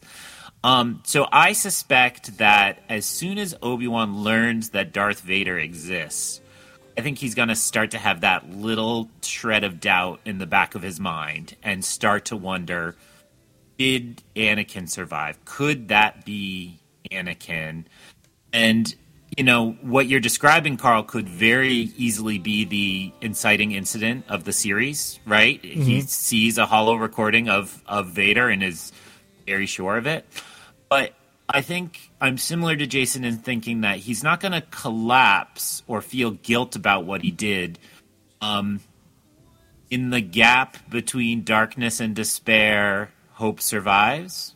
That's that's what the trailer said, right? So yeah. I think he would react with hope. I think he would be like, oh my God, if if if that's actually Anakin, we, we can do this, right? We can we can end this reign of terror. We can we can mm. undo what has been done. Um, and, and so I'm gonna throw your own question back at you, but I'm gonna then fold in, we didn't devote time um, to Rebels, but Kenobi, the character in Rebels, makes it clear, or at least as he says it to Maul, that he now believes Luke is the chosen one, mm. right? And so when you're thinking about how he would react to Vader and all that, how does that play into like what you see Obi-Wan doing at the end of Revenge of the Sith or into the show? Do you think he's protecting who he believes is the new chosen one and will forget about Anakin and just concentrate here, or... how does that play out?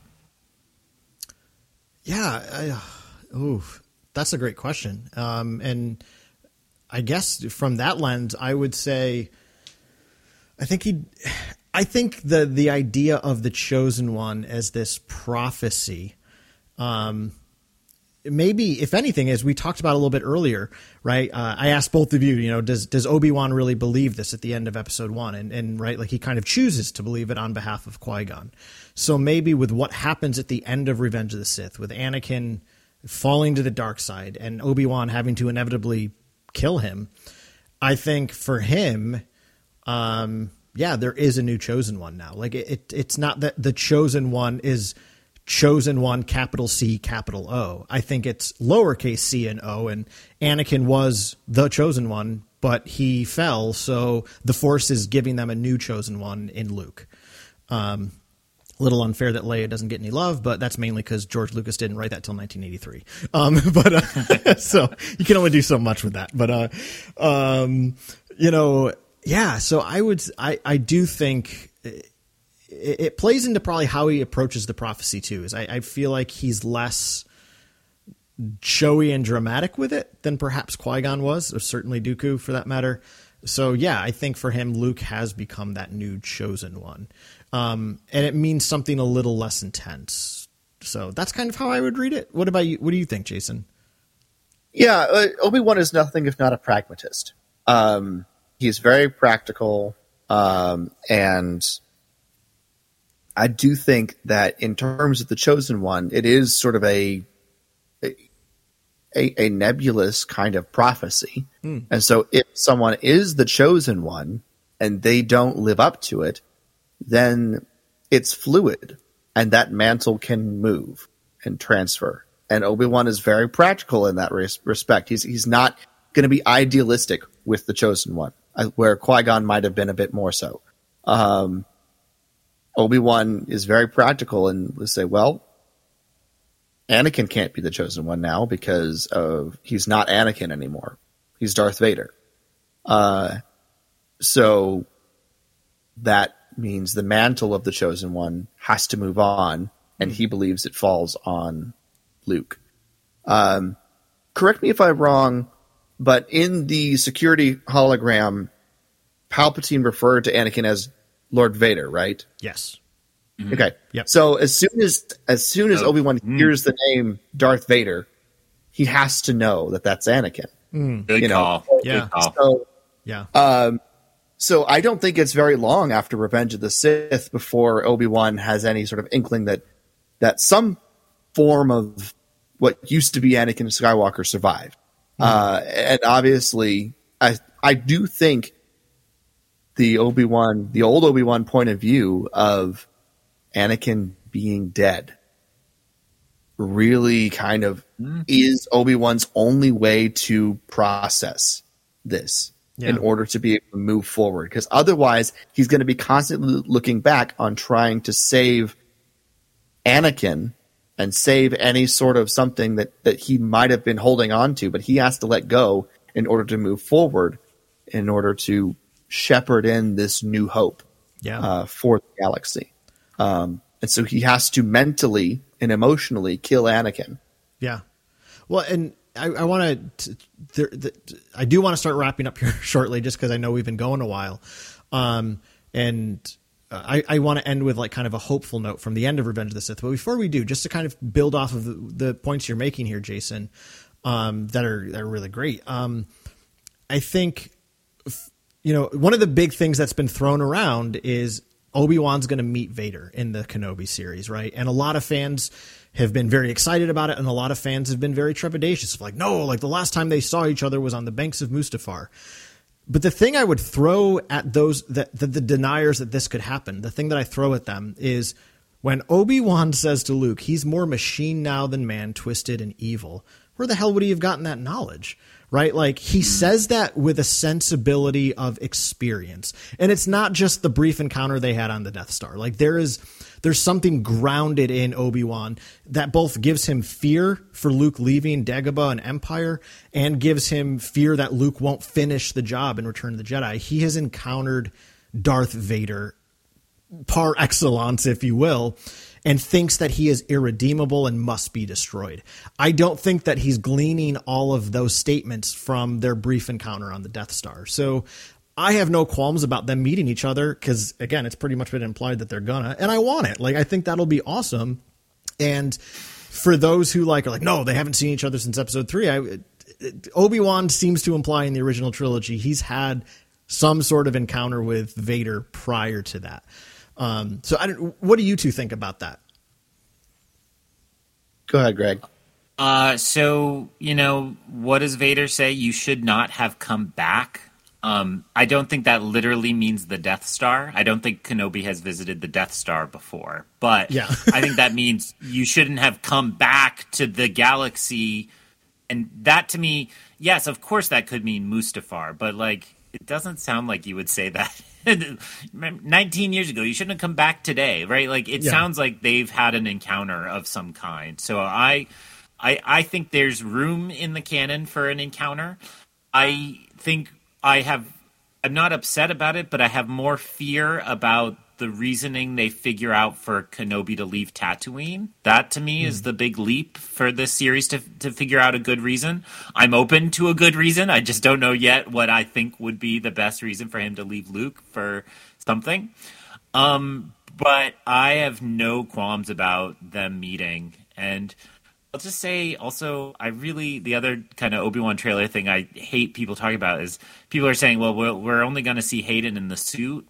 No way. Yeah. You can get anybody exactly. to fill that suit. You yeah. hire Hayden to be Hayden. And right. so flashbacks or, you know, maybe in his meditation chamber, like, we're going to see Hayden or else they wouldn't pay the money for him. Yep. Um, exactly. And, you know, there was a, a good quote from Ewan in one of those videos where he kind of implied that yeah. he'd seen Anakin as Anakin. Like, he didn't say it, but he was like, when I saw him looking like Anakin, it's like, yeah, I think I know yep. why. So um, so I'm all here for all of that. The the kind of way I'll I'll fit those two pieces together is just to say one of the things I, I articulated for the first time live into a microphone on our recap of the trailer was Revenge of the Sith ends on a down note except for the last few moments, right? Where we are reminded that hope remains and that there is goodness. And so we end Revenge of the Sith just looking forward. And we know the end of that story. That's the coolest thing about the prequels, which has been funny to try to explain to my son how they come after the the original trilogy. um, and that's like, we left that movie theater and we didn't feel depressed because George gave us the, the sunset and the babies. And we, we just knew that the story was fulfilled now and we're going there. And the trailer made me really recognize how Obi-Wan definitely doesn't feel that at the end of Revenge of the Sith. He says, you know, we lost. And I, I think to me that is really where they're going to go in this, this spirit of, We we stood for the Republic, and, and I'm left with nothing except a little boy, and it's kind of boring, right? so, um, so I think to me, what, what really excites me is, is is as we've said, you know, Obi-Wan is at that moment that everything he's fought for, everything he stood for, is is gone, and his his life is gone, and how do you pick up the pieces from that? How do you stand up and keep going? I think you have your old master come talk to you through the Force, and I think you have uh, some kind of events that make you feel like, no, I actually am an active protector. I'm not just a passive hermit in the desert. And you go get a few drinks at the cantina from time to time. Yeah. yeah. yeah. So, well, yeah. I, go ahead, Jason. Sorry. Yeah, no, I, I think for sure the – just to, to go back a, a minute because I didn't get a chance to address this, but Sorry. Obi-Wan's line – no, you're fine. Uh, Obi-Wan's line in Return of the Jedi, you know, he's been more machine now than man, twisted and evil. It's said with such conviction, such like disgust mm. about what Vader has become that he has to have experienced that, and he did not in Revenge of the Sith. So – Uh, I I one hundred percent agree that that they have, you know, that a, a meeting is possible. Mm-hmm. And it's not just from Obi-Wan sitting and watching holovids of, you know, the atrocities. It's personal. Yeah. It's always personal between Obi-Wan and Anakin. Yeah. Always. Well, um, and even, sorry to interject real quick, but just to even flesh that out some more. In Return of the Jedi, when Vader says to Luke, Obi-Wan once thought as you do. That doesn't that doesn't exist in Revenge of the Sith. I mean, they have like a brief conversation when he shows up on Mustafar, but that's really it. They just essentially fight, you know, um, you know, from my point of view, the Jedi are evil and you are lost. That's that's the extent of that conversation. But again, in the same way, like you said, Jason, that Obi-Wan has kind of this visceral, like he's more machine than man. Vader's kind of just sadness of Obi-Wan once thought as you do. Like, we haven't seen that. We really haven't. Um, and yeah, I want to see it. so yeah, bring it on. yeah. and, and, you know, Greg, to, to your point of the, the question of why Obi-Wan might leave Tatooine, uh, from what I can glean from the trailers, It looks like we've got, you know, Inquisitors hitting way too close to home. Uh, and by home, I mean the Lars homestead.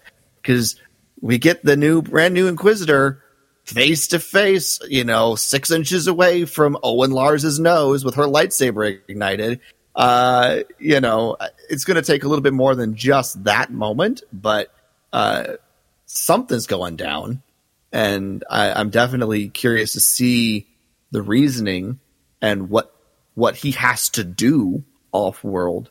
Um, but that's yeah. that's because Owen dresses like a Jedi.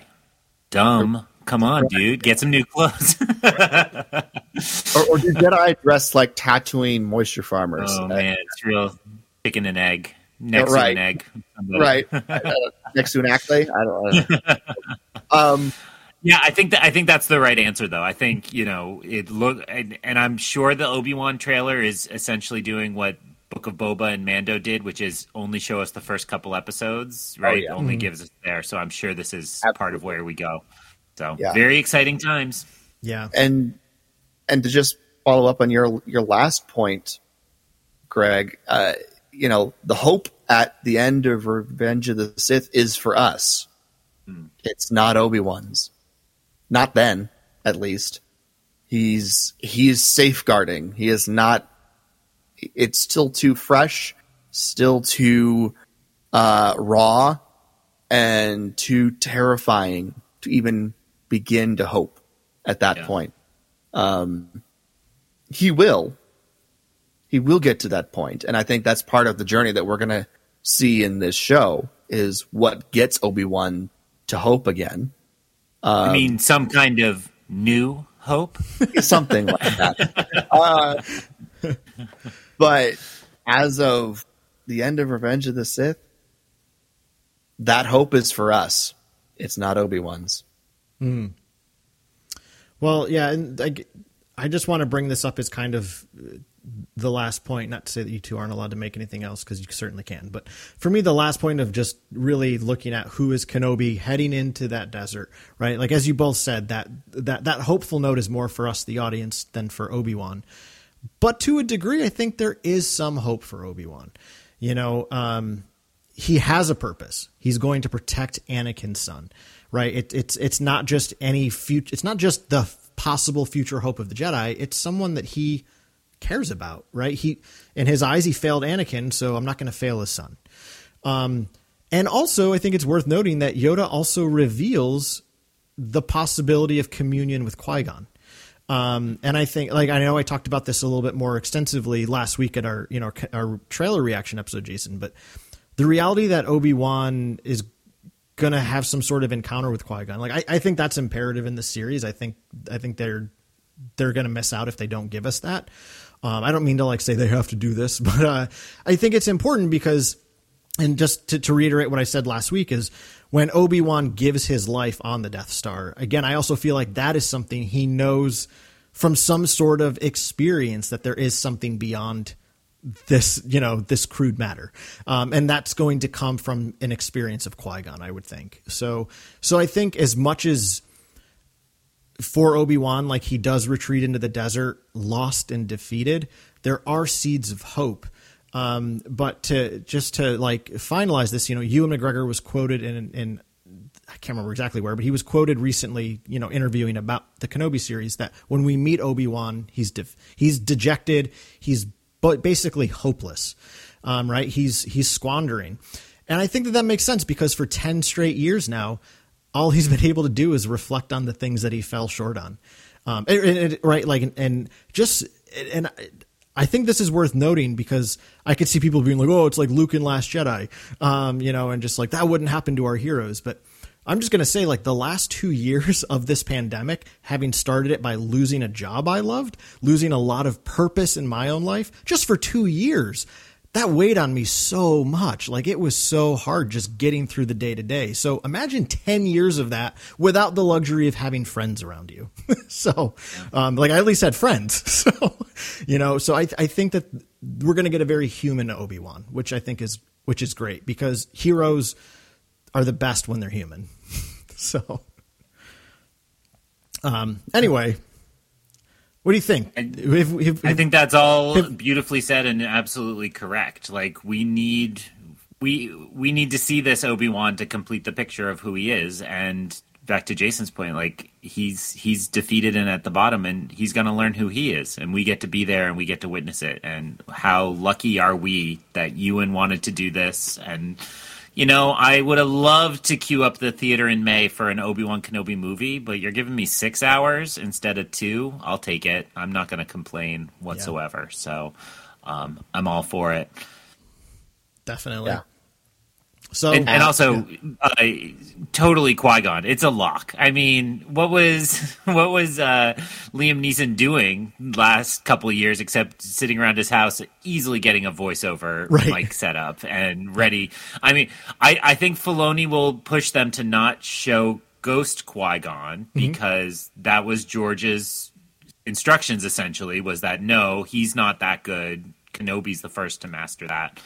But the Death Star sacrifice is going to be Kenobi's last move in the great chess game between Anakin and Darth Vader. So we have to see him learn and have to see him understand, okay, I shake Anakin to his core by demonstrating that I'm better than he was. I had knowledge he never had and always wanted. And so, you know, we got to see him build to that moment. So, yeah, anyway. Yeah. Perfect. That's well, great. There you go. That's who Kenobi is. He's all of there those we go. Things. All of it. All what? Like almost two hours of this conversation? Yep. That's, yep. that's Obi-Wan Kenobi. We figured it out. Uh, oh, man. This has been fantastic. I've had so much fun with this episode. Oh, man. Now Likewise. I just want I just want to, like, get off the the call and go watch Kenobi, but I have to wait two months for that. So, well, just it's only two months. Obi-Wan had to wait nineteen years to really get back in the game. So, it's true. It's true. Um, Can't complain much. So, be- before we go, uh, as always, Greg, it's always a pleasure and a delight, especially talking something like Kenobi. Uh, where can folks get in touch with you to keep up with all the incredible things you're doing over on, on your Twitter and your Instagram, and, and as well as your your more more and more frequent podcast uh, apprentice not apprenticeships but like appearances? There's the word. it, no, it is almost like an apprenticeship over there. Uh, yes, uh, thank you. Obviously, I was thrilled at the invitation. I was sorry. Uh, I wish it was my birthday frivolities that prevented me from jumping on last Wednesday. My wife had to work, so I had to be on kid duty on my birthday. So, uh, so I couldn't jump on the mic. But I, I, uh, you're coming up in my queue, so I'm very much excited to hear what you said last week. Uh, so I am at Ion Cannon, E Y E O N C A N O N on Twitter and Instagram. Uh, and I would love to chat about Kenobi in particular, but anything that people want to talk about. Um, I am closing in on a thousand Twitter followers. I'm like twenty away. So I don't often like grub for followers, but if there's anybody out there who doesn't follow me, help me close that last gap. And I would, I would love that. Uh, and as of about noontime today, it looks like I'm probably going to be at Celebration. So uh, I will have my Ion Cannon trading cards, and I will uh, be making the rounds. I'm sure they'll let us see episode two of Kenobi early. I mean, the convention starts the day after the show starts, so I'm sure there's some Kenobi goodness in this. So, uh, but please, uh, if you're a Wampa's Lair listener, I know uh, these guys aren't probably going to make it out, so I will gladly carry the Wampa's Lair banner. And if you want to say hi and, and chat, please come up to me. Jason, we should get a really unruly large banner for Greg to carry that says Wampa's Lair just to make him eat those words. Yes, absolutely. I just like attach it to a backpack that he has yep. to carry around the whole time, and just with a mini fan up. On it, so it's blowing. Yeah, yeah, exactly. But only like half blowing. Yeah, yeah right. It's got to be dramatic. Yeah, exactly. I'd gladly do it. I'd carry the burden for you all. We appreciate it, Greg. Uh, well, Carl, if people want to get in touch with us about anything we discussed or any other Star Wars thoughts that people ha- want to share with us, where can they do that? Yeah, we're we're also on Twitter at Wampa's Lair and Instagram at The Wampa's Lair, and you can always email us at wampaslairpodcast at gmail dot com. Um, and Jason, just like last week, as you sign us off, I'm going to let you and McGregor sing us out. All right. Yet again, Ewan's going to sing us out. All right. Thank you so much, everyone, for listening to this episode of the Wampa's Lair podcast. This has been episode number four hundred fifty-nine. Who is Kenobi? Apparently, he's a singer. Um, for Carl and Greg, I'm Jason, and we'll see you next time here in the Wampa's Lair.